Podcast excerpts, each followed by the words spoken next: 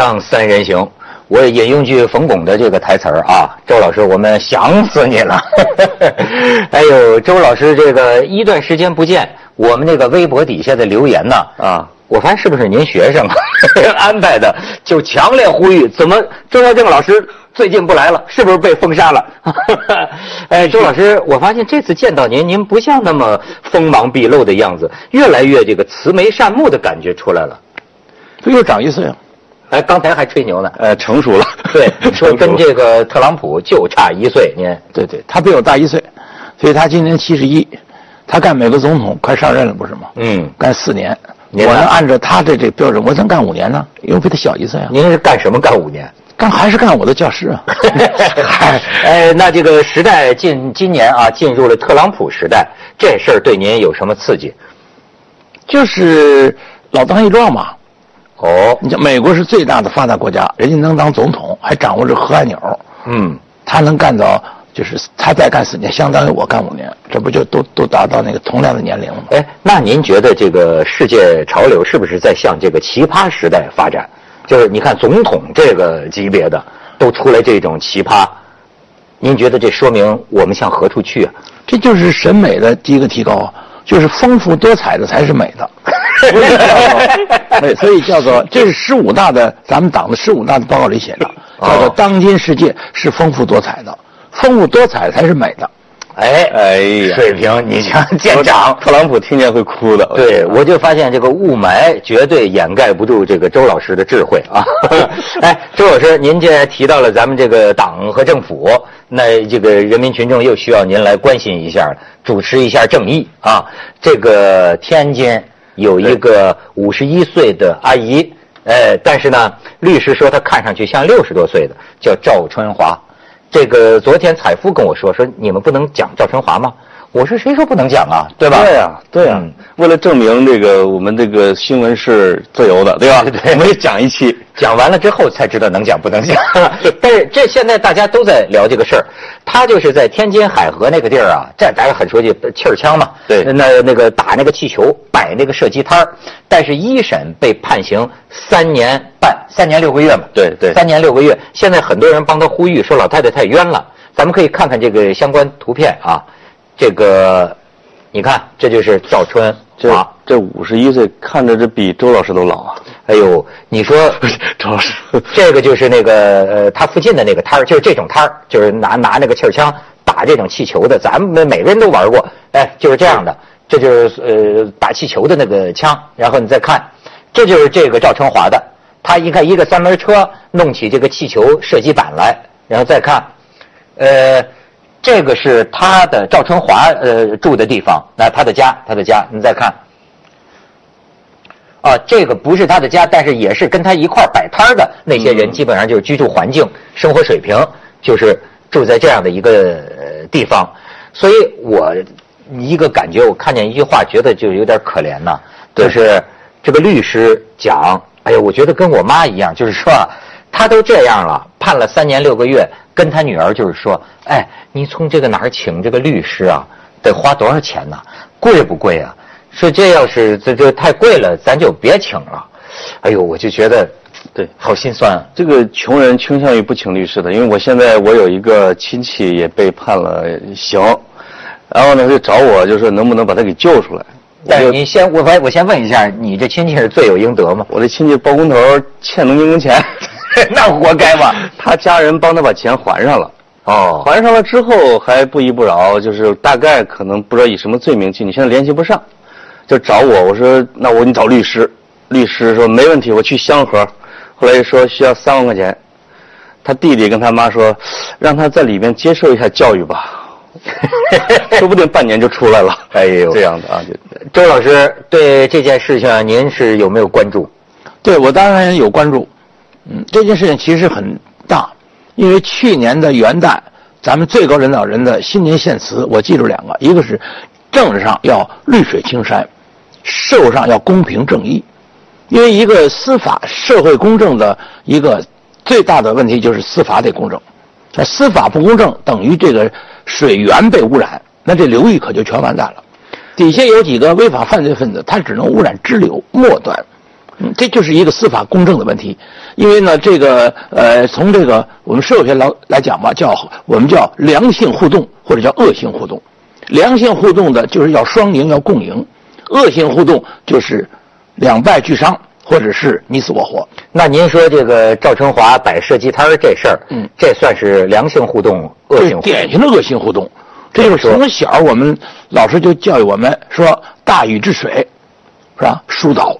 大禹他爸爸滚滚就是堵，是吧？滚就是赌，滚滚呢就是对对对，他他他爹嘛，所以呢，大禹是疏导。那你要构建一个和谐社会，对吧？和谐社会两个要素就是有和入口，人皆能言。一个禾木旁代表禾木苗泛指谷物粮食食物，有东西吃；一个言字旁一个皆，人家都可以说话。有河入口，人皆能言。还是我们那句老话，我们要相信群众，相信党。叫知无不言，言无不尽，言者无罪，闻者足戒。有则改之，无则加勉。我我都七十岁了，因为我学这东西已经学了得得有五十多年了，我十几岁就学。但是那个相信群众和相信党，有的时候这两件事儿是一件事儿呢，还是两件事儿呢？是其实是一件事儿。哎，为什么我们相信那个党叫伟大、光荣、正确的中国人党？嗯，注意啊，这叫或简称叫伟光正。啊，伟大、光荣、正确，但是那党里还有走资派呢。那时候我们，所以党里还有一小撮所谓现在叫野心家、阴谋家呀，那也是党。你像你像周永康，难道不是党吗？人家是党的常委，正国级的干部。呃，这党的这个一股这个污泥浊水，对呃，它的一个成分，对是吧？没错是这么回事所以呢，咱们这个得纠正党风啊。但是我觉得啊，您先别老提党，党现在都提以法治国了。对您刚才就讲这个公正，但我现在觉得啊，大面上讲司法公正是没错，可是呢，真的到了具体司法的时候，你就会发现呢，这事儿很复杂。比方说赵春华的这个，好，把这枪一收来，其中有六支气儿枪吧？对啊，超标啊，他也，你某种程度上讲也是按照法律条文判的。这个公安部，呃，这好像是前几年吧，出台了一个标准。据说啊，就说这个枪主要衡量标准，你看，哎，最近这几年呢，因为这个射枪的这个案子直线上升，呃，然后呢，因为什么呢？玩具枪、仿真枪、气儿枪这玩意儿啊，在一个标准之下，人们有点晃范儿了，搞不清了。因为什么呢？呃，有一个这么一个公安部的这么一个一个规定，基本上是按照杀伤力，就叫枪口的叫比动能。啊我理解就是啊，这个弹丸打出枪口的时候，弹丸的这个子弹的横截面积和它这个离开枪口的动能之间的这个比，对，叫每平方厘米一点八焦耳。每平方厘米一点八焦耳已经比前些年的标准呢，就是减轻了减轻了十倍。就是什么概念呢？你当然就是呃，按照法律上来讲，就是你这个不管仿真枪、真枪、假枪，都是看给人造成什么伤亡。而这个每平方厘米一点八焦耳呢，说的是什么呢？对眼球造成损伤的最低标准。那你要这么说，这一点八焦耳打到你这儿，对你 你戳我眼球，对，除非是打眼球。对但是你要按照这个标准一衡量啊，这射击摊上的这个，这这全都是非法枪支了。所以你要说法院他他怎么不公正呢？他是你按照这个条文呃裁裁决，那你就是犯了这个这个这个规定啊。文涛老师，但是得纠正一个说法，它不是法律条文，它是公安部自己的一个规定，就是这个我们有枪支管理法里边的标准呢是没那么清楚，比较模糊，所以为了补充说有一个具体的可执行的，公安部自己来了一个条文说一点八，这个一点八呢是二零一一年弄的，比以前的要严苛了大概十倍左右的，对是吧？原来对十六嘛，对对对十六十六，那这个基本上就是一个内部的条文规定，说法院可以借鉴，法院也可以不借鉴。它如果是一个法律的话，它要通过全国人大常委会才能办，这个是公安部自己定了一个规定哦，你说的清楚了。啊，它是一个规定。但是呢，作为法官来说，我判断你这个枪到底是不是违法，就是你这个枪的杀伤力有多大，我按照公安部制定的这个行政的这个规定来来做做认定，呃，有错吗？当然有错。对您讲讲为什么呢？我们要全面落实依法治国的基本方略。但是呢，什么法？首先是宪法，宪法是根本大法，它是母法。你别的包括规定，你都是子法，甚至你都孙子法，那你必须得符合这母法。那么我们还有个立法法，就是按照比赛规则比赛，按照游戏规则游戏，定规则也得有规则，我们叫立法法。对那么立法法有一条，必须得进行公开听证。听证什么意思？就是大狗叫，小狗也得叫。呃，你比如说，法定婚龄原来是十六，女的十八，后来改成女的二十，男的二十二，对吧？这你得你得公开听证，公开听，你得让各种意见都得表达，完了经过一个程序，呃，由基层的人民代表大会到全国人民代表大会通过，你才能定。不是你公安人员，你你公安部的一个部门，你是一个政府的一个部门，是吧？你你定这种规定啊？你说你说，比如说我买菜刀实名制，荒唐啊！菜刀实名制，这叫什么呀？这叫风声鹤唳，草木皆兵，这是笑话，将来要进《史记》的。你想想，这个这个定在历史的耻辱柱上，这个那绝对要定在历史耻辱柱上，太荒唐了，所以叫荒唐、荒诞、荒谬、荒芜，我们叫四荒嘛。行，咱们先去下广告行吗？锵锵三人行，广告之后见。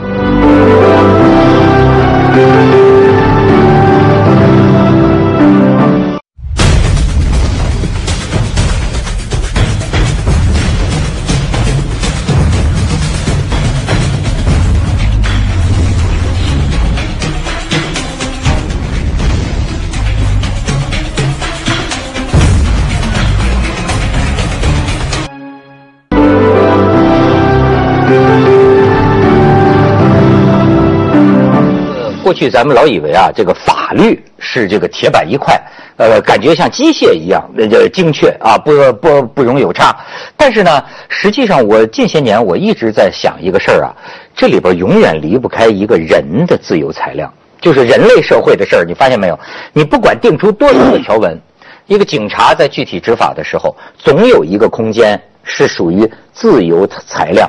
比如说，你看见一个摊贩，对吧？一看那个样子，比如说身有残疾或者生活穷困，你一个警察有的时候你就面临，你也可以管，你也可以放他一马。那你该怎么理解？我后来发现法官其实也有这么一个问题。你比如说，有些时候啊，还真是法法理不外人情。有些事儿你一听，我听着我都觉着冤。就是说，有一小伙子，呃，在网购买二十多支那个仿真枪，对，判什么刑？无期徒刑。他买二十多支当玩具买的这个仿真枪，呃，就是非法买卖武器啊，甚至有人想检控他这个走私武器罪，就说这事儿不太符合咱们一般的常理常情啊。对，其实在这个法律里边啊，法官他有一个有一个自由裁量的一个一个东西，叫叫做新判，就是你在证据的这个法律，这个法官当然要采信啊，要要分辨，他会有一个作为判罚的依据，但同时他的心里边会有一个对常识的一个判断，就是你提的这种这个证据合不合理，符合不符合人情啊和人伦这个东西，在法官心里边是会有一个一个一个裁量的。嗯这就是美国的这个陪审团制度里边，他就只不过把这一块儿给放大了。就是陪审团基本上我就感情用事，我就倾向你，我就判你了。在我们的法院里和法官里边是应该有这个的，呃，但是这个的具体的这个的案子里边这一块就完全没有。就是你作为一个正常的警察，你是不应该去抄的。但是，而且作为一个正常的法院的法官，你就不应该去判的。就是实际上这两层全都出现了很大的问题，就是僵化。而且在这个案子里边有一个我自己一直有一个想说的是什么呢？就是公安站的位置太盛了，气焰太盛，地位太高。就是按说公安、检察和这个法院三者应该是一个制衡、一个牵制的一个一个作用。在很多，但是在现实中很多的案子里边，公安这一块是占据了很大的发言权。我就不能理解了。其实我也想问周老师，实际上。这个周永康都倒台了，怎么公安局怎么权力还那么大呢？就是他说了一个规定，或者他一个这个内部的一个条文，这法院就得采。这这得他们老周家的不老周家政治回答。政治上反腐。周永昌是政治出周永康啊，不，周永康，嗯他是属于呃这个就是去年前去年三月十八号，最高人民法院、最高人民检察院的公报里写着，周永康、薄熙来等搞非组织政治活动。呃，今年呢不是，去年又有一个词儿，就是令计划出事以后，叫做违反了我党政治纪律，原来叫党的纪律，现在叫违反了我党政治规矩。至于政治规矩和非组织政治活动，这都是政治问题。人家说的非常清楚，这俩词都是公开的。所以您给他，你问他法律问题，他给你说是政治问题。人家是人家是政治局常委，我觉得国际的大官，回答政治问题。我觉得周老师回答了我的。周老师 讲讲，还是讲讲法律法律问题这事儿上，您觉得该怎么办？因为法律问题得证据，证据得得举证、质证、认证，所以证据非常重要。但是咱们国家有好多案子呢，一说他那监视器就坏，这怎么不追究责任呢？监视器有没有？有，咱们北京的探头得达到几百万个，嗯，对不对？证据啊。他坏了，他他那执法仪他坏了，这就是做伪证啊！他还用说吗？谁都知道，你只要正精神正常，你都知道他在做伪证。做伪证什么意思？做贼心虚，君子坦荡荡，小人长戚戚，不做亏心事儿，不怕鬼叫门。这都老百姓几千年的话。所以说，以法治国，还有一句话叫以德治国。嗯，这是党的大政方针，这是不可偏废的。什么叫德？良知、常识、常识、良知。你都废，你都你像那仿真枪，你就愣告诉说给人家判了三年半，你这跟常识你都不符合，你没有良知，你是这么个问题，哪里是法的问题啊？哎，嗯，你说他这话糙理不糙，对我还真我那话糙呢，以德治国，以法治国，这这是我说的吗？对，哎，他说这事儿，我他把我从一个思维里啊给解了出来。我原来还在想，就说这个法官呢，肯定是个教条主义者，是吧？是个刻板主义者。然后呢，哎，他就我找这个条文，我就这么判。对。但是我觉得周老师，您真是看到了问题的另一方面。这个人心呢，这人心呢，很多时候是揣着明白装糊涂吧？对。就一件事情，谁都知道是怎么回事。法官你也是人呐，那你这颗心在哪里？哎，我觉得你提到的这个对，就是冷漠或者对人的权利的这种冷漠藐视，对良知的这种放过啊。实际上，他可能会觉得，嗨，这公安就判那个案子，这年底了，案子多一点，我就让他过去了，他就不愿意去得罪公安部门，再来一个循环，我驳回，你再再重新来一次，就是他可能已经逆来顺受惯了。我觉得这个地方法。所以你看，你跟他讲法律，他跟你讲政治。我觉得周老师讲的是对的。对，然后讲的是根本大。所以。呃，再有一个，就刚才你你跟他讲讲讲讲讲法治呢，我倒是很想讲讲感情。哎，这个就挺有意思。就前一阵这个包括聂树斌的那个冤案，我也是啊。我觉得在司法检讨上啊，已经不用再多说了。现在就是让我，我觉得周老师对我真是很有启发。就是现在很多事情的确让我想到一个人心的问题。就假如你是这个链条当中的这这一环。我那时候我说，你看那个在那个那个有个老照片，聂树斌被枪决之前，我说这东西明明不是他干的，就栽赃，就让让他干，而且把他给毙了。这个头上三尺，你有没有神明啊？就是你你你你你不怕报应吗？我我有时候觉得，就是某些个吧，只能说少数的这个执法者哈，他内心深处这种漠然，哎，就比如说。我不知道啊，也许我也会变成这种理性，叫叫有有有理中客啊，叫专业理性，这叫什么人的异化的工具？比如说，假如我想我当了法官，我会觉得一个小伙子买了二十多支玩具枪，我这一锤子就他无期徒刑啊，一辈子啊，哎，这个心里不颤悠吗？您您觉得这是？哲人说过一句话：深刻的认识过去，我们可以弄清现状。是这个，比如说我举个例子，杨乃武小白菜冤案，对，慈禧处理了百名朝廷命官，聂树斌一个没责任者没处理，你想想，你说是不是倒退啊？那都好几百年以前了。你想聂树斌是一个二十一岁的一个人，毫无的什么事儿没有，就说他，呃，奸杀，完了就把他毙了他。那么这种案子你为什么你不让讨论呢？那你这几十个责任者？包括检察官、法官等等，你们就不忏悔啊？你们就不自我批评啊？周老师说的那个啊，就是不追究，其实跟赵春华这个案子有共通的地方，都其实凸显了某一部门的权力过大的问题。就是权力过大，就是你如果追究了，就伤害了多少什么基层人员的心，以后你还让不让他干活了？这类的说法，它有它的合理性，就是在在某个体系里边有它的合理性。说你要指着他们去维稳，这样的话。当他去出了错的时候，你就不敢处理他。哎，这个事儿啊，也的确，你知道什么内幕吗？因为我觉得他海河边上摆这个射击摊儿，他就应该是司空见惯的。他为什么一下子抄了这个东西呢？我觉得他可能是这样的啊，我自己推理的，不能作为证据。就是年底来了，其实事实上也是犯罪率在上升。因为年底的时候，很多在城市里面打工的有些人，比如没找到工作，没挣到钱，但是他要回家，有的连路费都没有，有的回家之后，我觉得都没钱，没法无颜见自己爹娘啊。所以在这个时候，这个公安部门都知道的，就是在年底的时候，犯罪率是一年里边最高的啊。犯罪分子要过肥年，要过年，他他他，所以我们经常会提醒现在一些女士，你你在路上晚上走的时候，你一定要注意安全，因为贼要回家了。所以在这个时候，他应该出动，他也会正常情况就出动一些严打的手段，比如收缴非法刀具啊、收缴枪支啊这些东西，就把这些案子给破掉，然后以免在这个地方发生什么一个刑事案件之类的。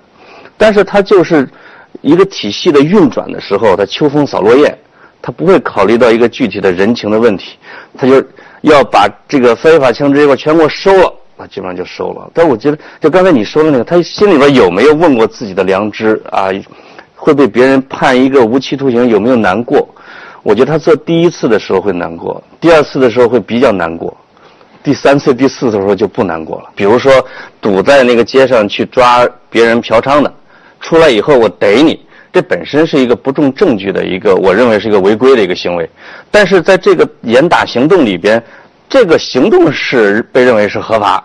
是他认为是正义的，那你按照这个行动的规定，把人给打死了，是我他们会觉得哎，就是失手，而不是认为你犯了一件罪行，所以他为了不否定整个行动的合法性和正义性，他一定要肯定这个人的合法性和正义性。嫖娼卖淫呢，本来叫失足，原来我们那时叫失足。失足也是个道德说法，也不对。他是以德治国的范围，他根本嫖娼卖淫就不违法，是容留人家卖淫，介绍人家卖淫犯法。你去看看那法怎么写的。你说这事儿，周老师多门清。所以他本身他 他所谓的暴力执法，他抓的谁？他要是抓的那个开妓院那个，没准还有点可能，因为他容留人家卖淫了。嗯，容留对容留介绍这都不属于组织这厉害啊。真正的妓女卖淫，就或者叫性工作者，人家是。叫教育叫妇女教育所，我去过。咱们中国有几种教育形式：妇女副教所、副教所呢？往这地方。当然，我们社会学我们有这门学问，我们得调查呀。嗯副教所跟劳教所不一样，跟那个拘留也不一样，跟那个判刑更不一样。副教所一般是两年，纯粹你卖淫啊，你就说我就是一妇女，我就愿意。为什么呢？产权落实了，我就拍卖，我就租赁。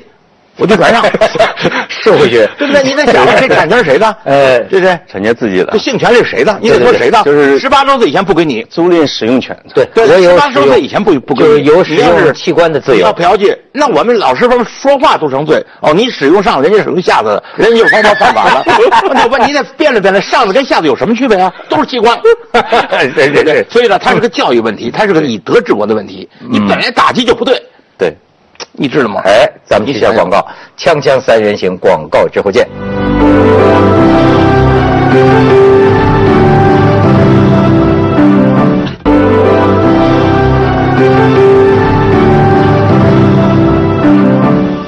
我有时候这个揣测呀，因为我跟一些个公安呢也是朋友，就是呃，这是跟工作无无关。嗯嗯，我就感觉到啊，这个公安干警他内部有情绪。你这个包括你看香港出什么事儿，我就发现他这个这个警呃警队的这个高层啊，他特别爱提的一个概念是叫警队士气，就说我我作为纪律部队，我管这么一帮人，他都是国家机器的这个体现，说这些人他们有个士气的问题，也就是说啊，我就有时候觉得，比如说粗糙执法。某种在执法当中的一些呃一些作为，甚至于你像这个基层警察会认为，我干有些事情，我是执行上级指示，对吧？我执行上级指示，最后你把我打了，或者说我这么多年都是这么执法的，嗯，呃呃，然然后偏偏这回把把把把把把我给弄住了，那这样的话呢，有一句他们内部常有句老话，就伤了广大公安干警的心呐，胡说八道。在前一年，我们有三讲：讲政治、讲学习、讲正气。那是讲的正气，可不是讲邪气，你知道吧？哦，你错了，你就说，呃，我就对，我就是我是流氓，我怕谁？那一定得改成你是流氓，谁怕你？对不对？讲正气，因为我们都参加过这运动啊，三讲嘛。嗯嗯对对，不是讲邪气啊。哎，您这在理儿，您这在理儿。但是呢，他有你讲是什么事情啊？是邪气还是正气？你得说清楚这个。哎这什么叫伤了广大公安干警的情绪？这都胡说八道。我一再说贾春旺，人家就说了，要把那个清除我们的所谓败类，叫害群之马。哦，嗯把害群之马一清除了，那你们这些好马就就没志气了。看来周老师还开玩笑简直周老师我告诉你贾部长感觉不错。哎，不是周周老师这个拎的不是，因为那时候我比较年轻，他记得比较清楚。再说人家贾部长干了三年三届，哦，一般都是政府总理都是一般是两届嘛，他干三届，所以印象比较深。因为那时候报纸都是他呀宣传嘛。嗯，他老而且贾部长又是清华大学毕业的，哦，这跟您也有关系不是有关系，人家是高最高学府毕业的。哦，他是从人大来的。对对对对对 哎，这个的确啊，这你们学者不是近些年还讲一个词儿啊，有个词儿叫这个潜规则，潜潜规则，就是啊，有时候也也也在说你你你说这案子，我在我我当时在日本看头版头条，确实是有国际影响的。但是呢，我有时候会觉得说，美国的法律里边有个判例，如果说一个案子，比如说赵春华吧，对吧？你这个给改了或者给这样，担心不担心？千万个案子都需要纠正，这是不是个巨大的压力？这也是一个巨大的动力。哎，您这个说话，错，你就必须得纠正，有错必改嘛，有错必纠正。他一还有一个，他就是他主要是这个判例法，主要面面对未来的，对他为后面的案子要做一个借鉴的，就是他对以前的案子可能会成为一个历史，